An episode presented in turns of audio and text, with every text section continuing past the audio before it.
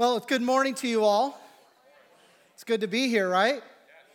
So, uh, after a week of maybe you didn't get good news, today we're going to talk about good news. So, uh, we're going to jump into the word. If you're new here, my name is Tony, and we are in the midst of a series out of the book of Ephesians, and we're going to turn there now. Uh, we love to let the word of God guide us into life, uh, not the opinions or fleeting thoughts of, of other people. Like we find our root in what God would have to say to us. And so, as you're turning there, uh, just let me begin with some, some thoughts here about some things that have been going on in culture that are, quite frankly, alarming. Uh, you've heard the term cancel culture, have you not? And, and cancel culture, basically, what it does is it says that if, if somebody says something that they don't like or they do something that they don't like, then you remove them from any sense of speaking or presence. Uh, basically, you cancel them out, they're no longer a part.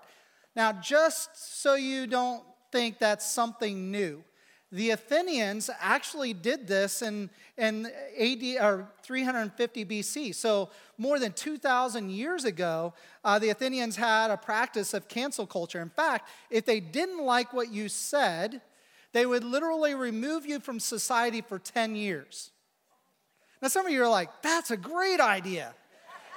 There's some people we could silence right now for 10 years. We would be better off, right? Well, cancel culture has kind of gone into a little bit of a, uh, it's, it's gone into a fuller aspect of practice, in that we're now looking back in history and if we dislike something, that a historical figure that maybe had some big accomplishment that we all benefit from, but we discover that there was something flawed about them, all of a sudden we cancel them out as well. And so you're seeing that uh, before us uh, as we speak, as people are, you know, are being eliminated from textbooks. We're seeing statues taken down and so on. Well, personal opinion here, uh, not necessarily from Scripture, but I think it's rooted from that, is that I think we're removing from ourselves the best way to learn. I think that when we identify that all people that we might have even had a positive esteem towards, when we discover that there's something imperfect about them, what we've simply have learned is that everybody, everybody falls short of the glory of God. And all have sinned and all are imperfect, and there's opportunities to learn from that. I mean, my goodness, where would we stop if we started canceling out everybody that we discover is flawed? There wouldn't be anybody we could point to as saying, you know, here's some good things that we learned from them, but here's some things that, again, they're imperfect like you and I. And so, as part of holding up figures and acknowledging, yes, some big accomplishments, but also there's some flaws, we have the opportunity to teach. And when we teach, it gives us an opportunity to learn and inform us from our past, past and help us towards our future. And so, in my opinion, remembrance may be actually the greatest teacher for knowing how to live to go forward. I mean, would we want to repeat the errors of the past and, and continue to repeat them and repeat them? But rather, shouldn't we want to teach from the errors of the past, acknowledge them as errors so that we can know better how to live towards tomorrow? And so in, in Scripture, we're taught many times don't forget or remember. Why do we still practice communion as a church? so we can remember that we won't forget, but primarily so that generation to generation will not forget by under what work and power by which we approach the throne of God. If we don't practice communion, what would happen if an entire generation stopped that? What would happen? What would the next generation be teaching in the churches? probably a salvation by works or goodness. Or, and just teaching that maybe Jesus is just a good teacher, a good model, not the model. I mean, and then two and three generations later, would Jesus' name even be mentioned? So we take the opportunity to remember so that we can learn both from our mistakes and our successes. And if we don't remember, then we need to learn it and lean in. Today's text tells us twice to remember. And every time I see that term in there, there's usually a concern or a strategy that is being that is at play as to why God would say, remember or don't forget. And so today in the text, we're going to see remember twice, and it's going to be so significant that we that it's going to actually be very applicable for how we navigate today's societal concerns. So let's begin in verse 11. And it says, therefore. So now let me stop. Therefore is usually pointing to something that just happened and was taught. So, what was taught? Last week we read this. Verse 8 For it is by grace you have been saved through faith. And this, not from yourselves, but it is the gift of God, not by works, so that no one can boast. For we are God's handiwork, created in Christ Jesus to do good works, which God prepared for us in advance to do. So, you and I are saved by grace through faith, a work of God, not the work of us. And as a result, we're created in Christ to do a good work, a handiwork that He prepared in advance for us to do. So, therefore, in light of that, that we've been saved by grace through faith and God has work for us to do, therefore, let us not forget or remember that formerly you who were Gentiles by birth and called uncircumcised by those who call themselves the circumcision, which is done in the body by human hands. Remember that at that time you were separate from Christ, excluded from the citizenship in Israel, and foreigners to the covenants of the promise, without hope and without God in the world. But now, in Christ Jesus, you who were once far away have been brought near by the blood of Christ. So, sinners that are saved by grace through faith, not by works, so no one can boast, and then prepared in advance to do a work for God, he tells us don't forget, though. Don't forget or remember that you used to be Gentiles called the uncircumcised ones by those who were circumcised. Now, let's go into the Greek here for a moment. In the Greek, that term circumcision means circumcision. and I really don't want to go into more than that. So, can we just agree that we, if you don't know the term, you'll look it up later? Because my wife had a little bit of concern this morning when she was reading the text. Actually, it was last night before we went to bed, and she's like, How are you going to handle the term circumcision? And I said, very carefully, and she goes, That's not a good enough answer. so there you go. Just look up the term. If you don't know what that means, look it up later. But let me just tell you for the Jewish person, this is what separated them from those who were Gentiles.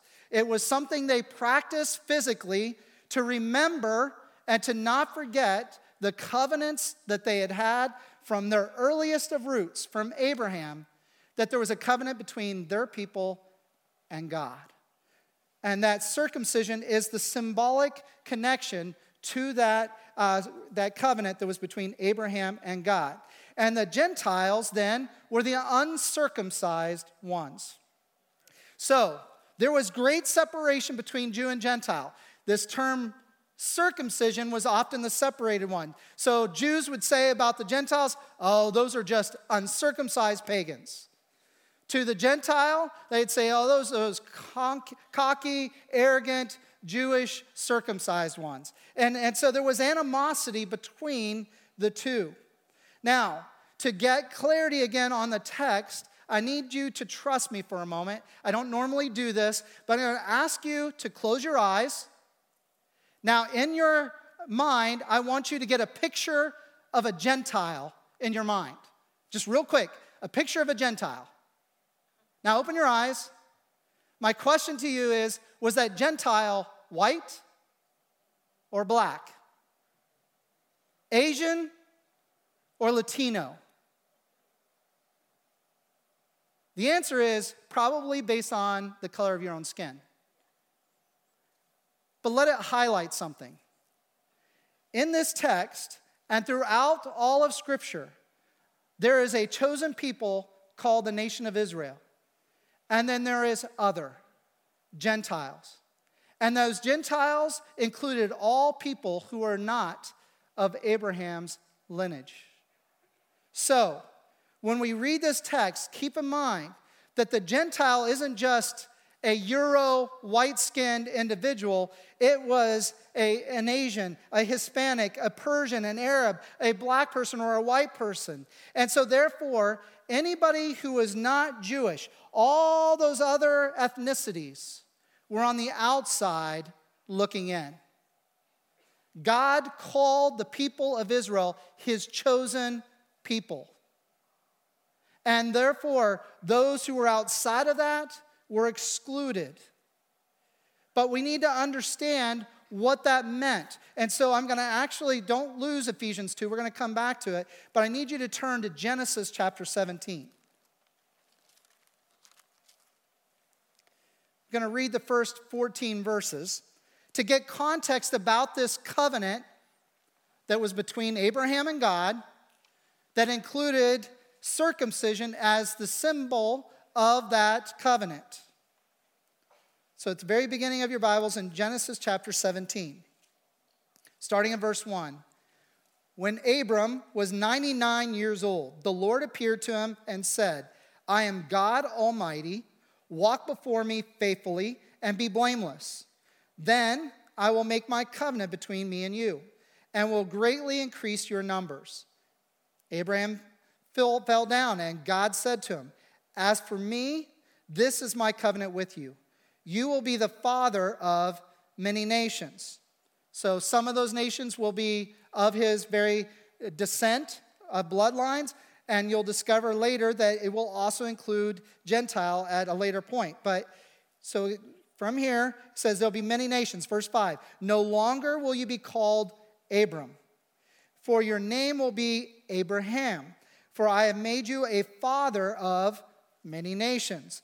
I will make you very fruitful. I will make you make nations of you, and kings will come from you. I will establish my covenant as an everlasting covenant between me and you and your descendants after you for the generations to come, to be your God and the God of your descendants after you. The whole land of Canaan, where you now reside as a foreigner, I will give as an everlasting possession to you and your descendants after you. I will be, and I will be their God. Then God said to Abraham, As for you, you must keep my covenant, you and your descendants after you for generations to come. This is my covenant with you and your descendants after you, the covenant you are to keep. Every male among you shall be circumcised. You are to undergo circumcision, and it will be the sign of the covenant between me and you. For the generations to come, every male among you who is eight days old must be circumcised, including those born in your. So, there is the beginning of the promises that are given to the nation of Israel. It begins with Abraham. He received this covenant that if you honor me as God and you obey me, I am going to make you a father of many nations. And this will be an everlasting covenant. So, in other words, it's going to go into eternity, this covenant between me and you. And so, the sign of this, again, primarily as a teacher, you will have on the eighth day, every male born will be circumcised. So, therefore, the mother would be very much involved with this. The father would do this, and the priest would be a part of that process. And this was an acknowledgement of a covenant that began the entire story of redemption.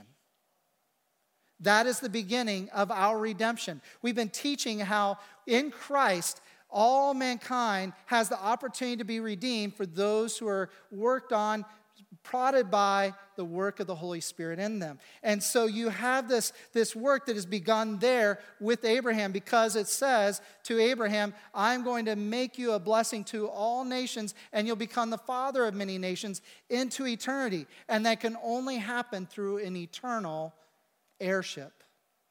H E I R S H I P, just to make sure we're clear. So, for those who inherit, will go into eternity from that which began with Abraham. And so, this circumcision was meant to be an opportunity to never forget that it began with a promise, a covenant. And then other covenants came along. And then another significant one was the Davidic covenant. When David was told, David, I'm going to make out of your lineage, out of your descendants, an eternal king that will reign on the throne forever. And so then we then knew from out of Abraham, who was the father of Isaac, who then fathered Jacob, and Jacob became the father of 12 uh, sons. And of those 12, one of them was named Judah. And then Judah was told, It will be out of you, a scepter will come. And so then we have this knowledge that someday, there is going to be a king that will be an eternal king that will come out of the family of Abraham, but specifically from the tribe of Judah, and he will be of an eternal kingdom. And so that helps us understand that Jesus, who is so that no man can boast, and we're created to do incredible works in his name, don't you dare for consequence to the Gentile. The separation between Jew and Gentile, the circumcised one versus the uncircumcised ones, those who were given the covenants and promises of God versus those who were on the outside of that. That separation had severe consequence, and it begins with the first one being significant we're separated from Christ. You see, all the 300 to 400 messianic prophecies that are listed in the Old Testament were all given to the Jewish people as here's how you will know who the Messiah truly is. Because there's going to be false messiahs, there are going to be false Christ, because Christ is the Greek term for Messiah. So there are going to be many false Christs out there. How will you know who the true one is? You look at the written text in the Old Testament. Again, nearly 400 different messianic prophecies that would help you know who Jesus actually is versus who the others are not. And so, in this, what was taught throughout the years and given to the people of Israel then can help us all know that Jesus is indeed the Christ but we're separate from him. Without the work of Christ, we are separated. We're merely Gentiles, the uncircumcised ones. But not only that, not only are we separate from Christ, but we are excluded from citizenship in Israel, which means all the promises, all the covenants are not ours. They're not ours, they're somebody else's. And on top of that, because those covenants don't come to us, we are left without hope and without a God and in this case, the God, the one and only. We are kept out of that. So, as those who are Gentiles, and again, I'm assuming that probably 99% of us here in this room are Gentile, regardless of skin color, likely 99% of us here in this room are Gentile. And therefore, there was a time where we were on the outside looking in when it comes to the promises of God. We were on the outside looking in. They were not our promises, they were not given to us. They were given to a chosen people, a people called Israel that were of the descendants of Abraham. And in particular, the Messiah was the one that was going to come and be the bridge, but he, as the bridge, was coming from the line of Judah. So, because we're excluded from the citizenship of Israel, we have no hope, we have no meaning, we have no purpose and we have no direction. So if you take Israel out of the picture, give me where you could say the Gentiles have meaning, they have hope, they have purpose and direction, and you can't use Jesus. It doesn't exist.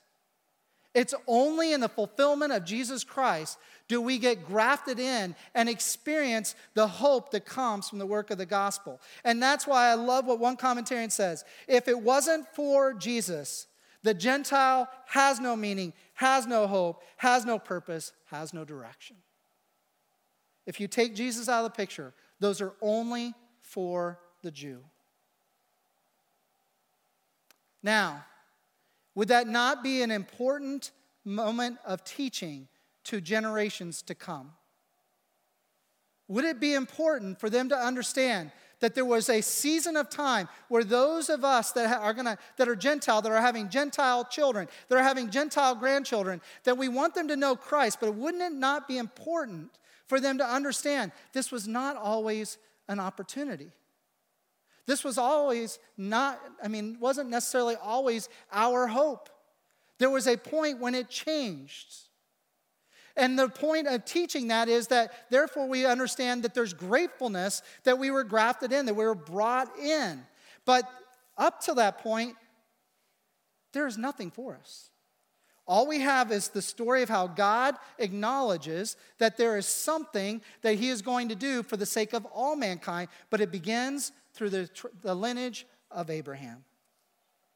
And so, in verse 13, what I love, again, we've, we've had these moments throughout the teaching in, in Ephesians where a statement is made, where it's true, but it's not a great truth, it's not a feel good truth.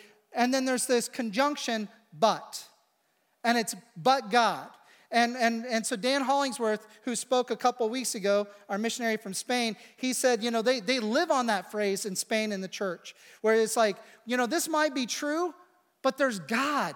God's the difference maker. And we see it here. So while the Gentile and the Jew was separated from each other, there is a but God moment in verse 13 that says, But now in Christ Jesus, you who were once far away have been brought near by the blood of Christ.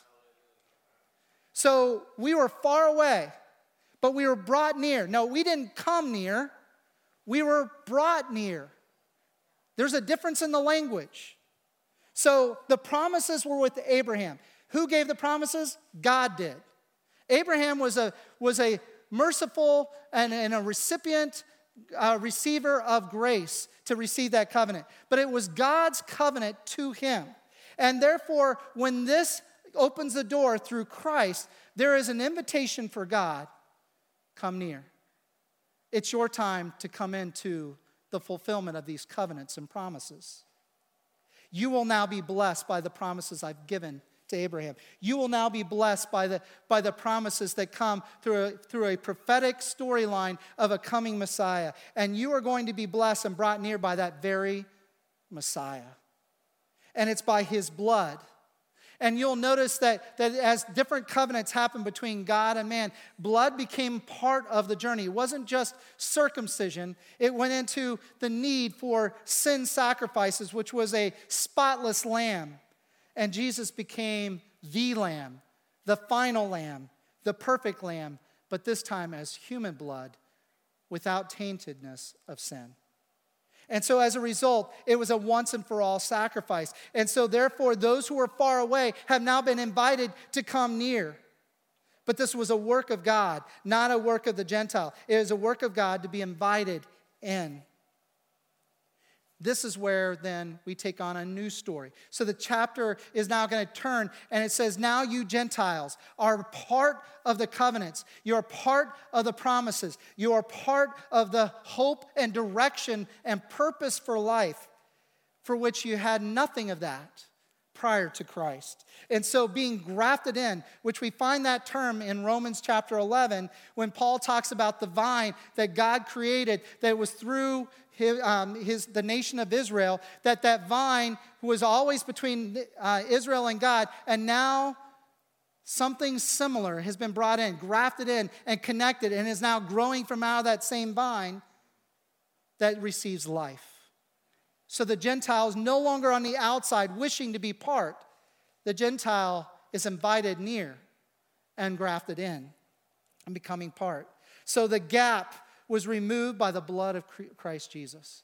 That which separated us, circumcision and uncircumcision, covenants between God and his people Israel, a chosen people, has now become bridged by the very blood of Christ. And now, what does he call us?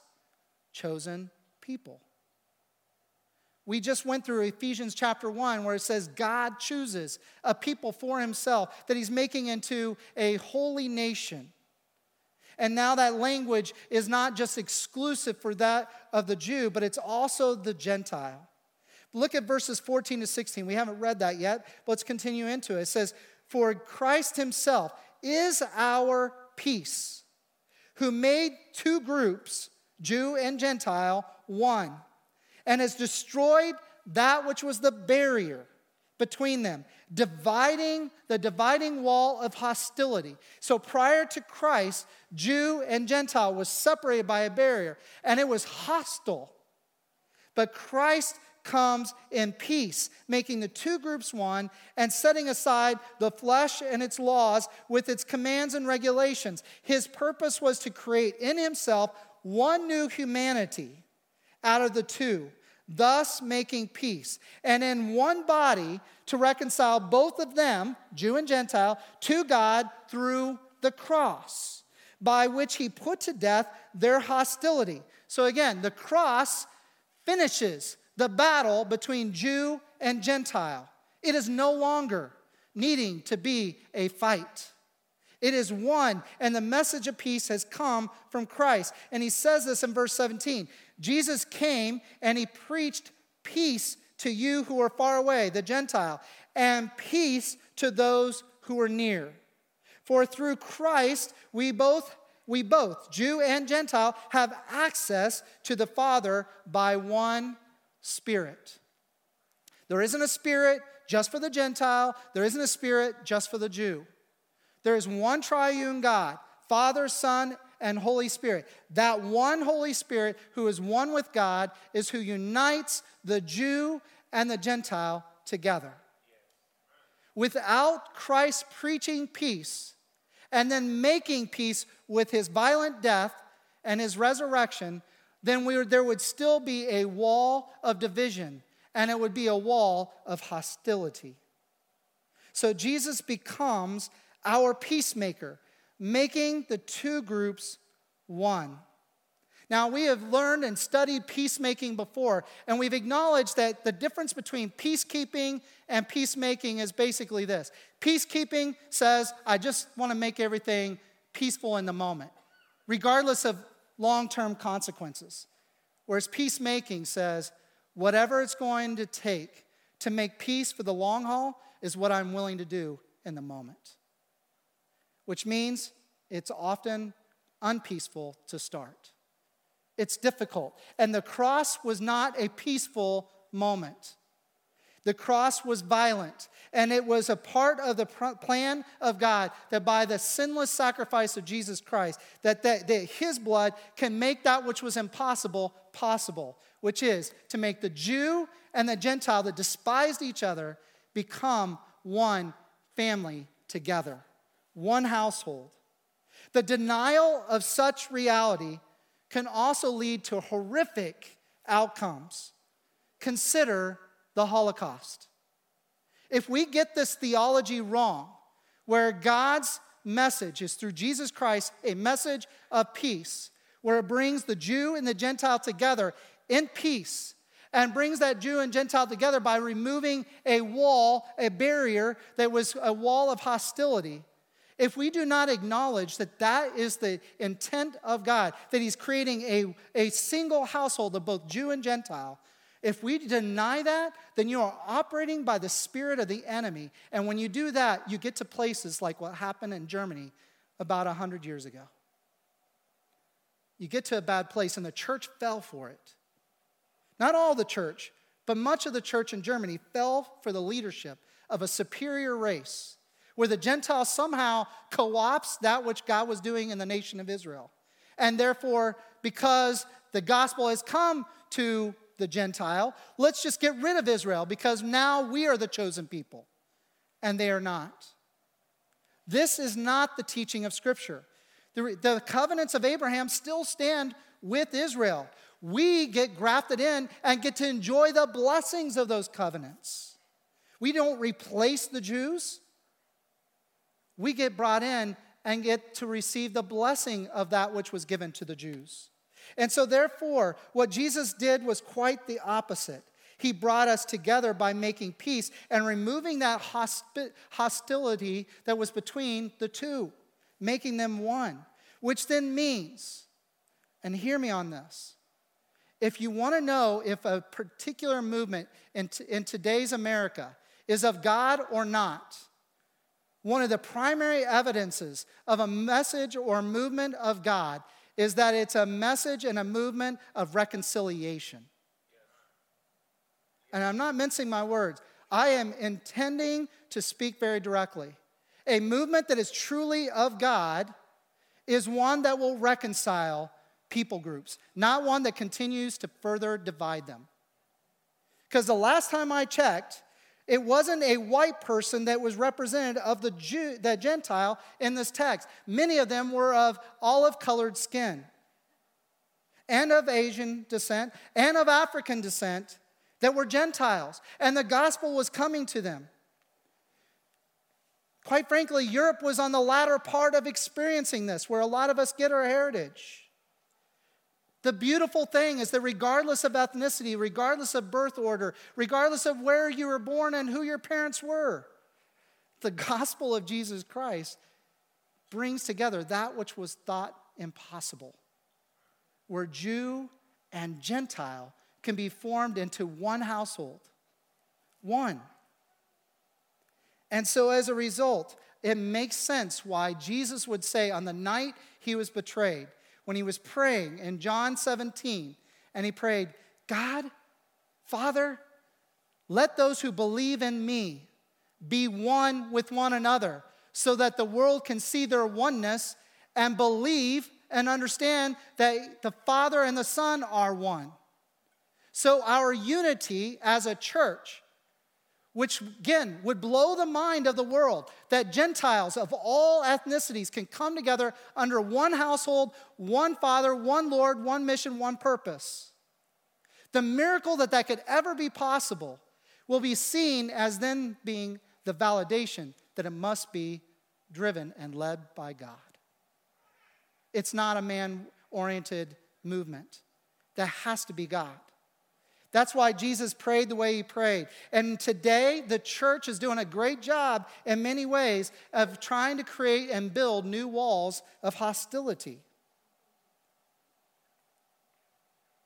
I'm telling you, the best thing we have to offer is the message of the gospel, not a message of our dislikes to each other. Verse 17 says this that Jesus came and preached what? He didn't preach division and superiority. No, he preached peace to you who are far away, which would be me, which would be you, Gentiles. To those who are far away, he preached peace. And he preached peace to the Jew, his own people, to which we've been reconciled through. Do you realize we owe our inheritance as children of God to the covenants between God and Abraham. So we thank Israel for being the people of God. And we, by grace, accept our invitation to join that family, that invitation that comes from the God who created those covenants. And we are brought in, and we do so under grace, not out of superior cock- cockiness or arrogance, but in humility, recognizing that we've been given a tremendous gift. So we preach the message of Christ like he did to both Jew and Gentile. And I will say this we have already learned in Ephesians chapter 1 that if you do not have the Spirit of God in you, you're not a child of God. That is the marker for who the children of God are. He says, having believed, in Ephesians 1, having believed, you are marked in him with a seal, the promised Holy Spirit, who becomes the leader into all truth, that inner guide for us all. And so if the Spirit of God is not in you, you're not a child of God. And the beautiful thing is that same spirit is in both the Jew and the Gentile, the Asian, the black, the white, the Hispanic, and the list goes on. The many people groups of the world. And God, through his one spirit, makes all these people groups come into one household and what he calls a perfect household under him. This is the word of God and the Spirit of God at work. Let it guide us on how to answer these, these problems in society. So, therefore, I have some takeaways I'd like to leave you with.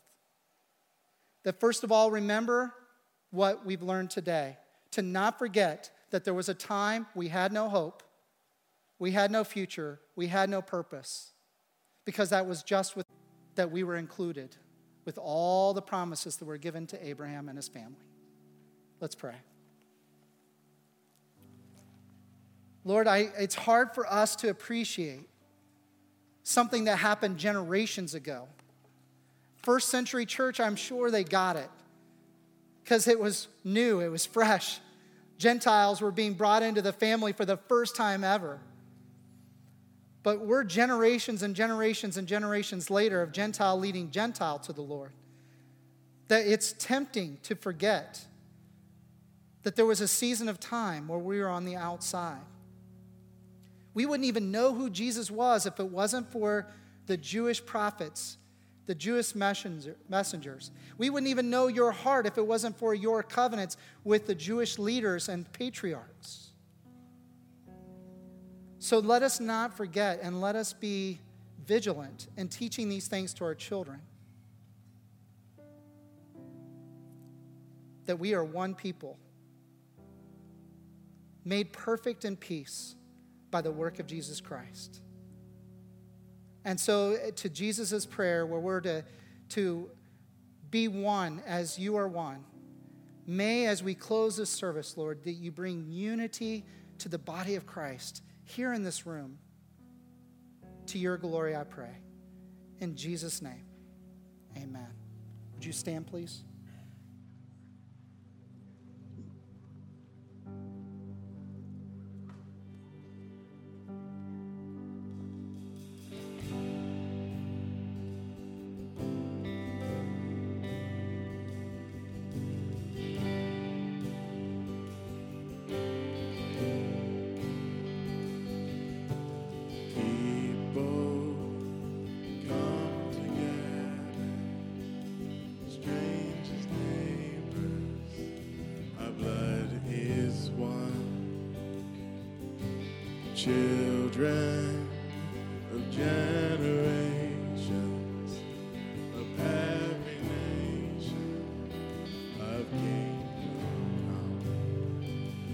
Don't let your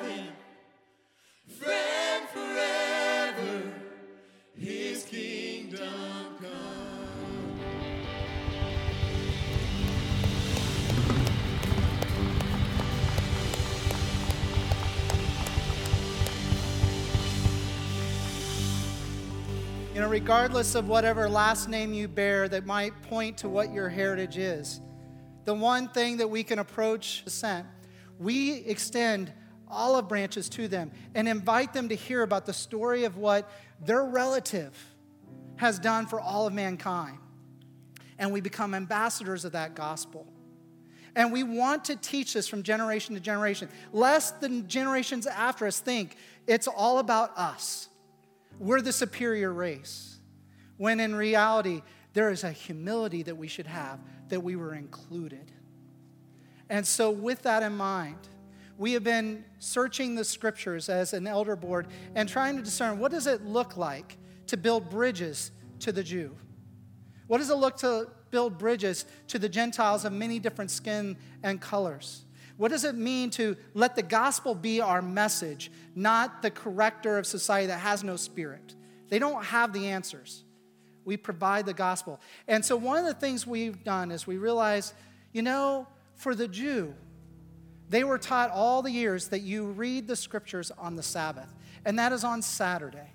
And so we have begun Sabbath readings here at LAFC. It's just reading of Scripture, just like we did a few weeks ago in our services. Scripture read without commentary. But it starts in Torah, the first five books of the Bible. Then it moves into the prophets and the Psalms and Proverbs. And then it goes into the New Testament, the fulfillment of those things that were written in the Torah and we and we just simply we read it and you know we decide this is a good thing it's a good thing to have scriptures read every day in this building and so there's an invitation to you uh, every saturday throughout this next year every saturday 4 o'clock right here in this room.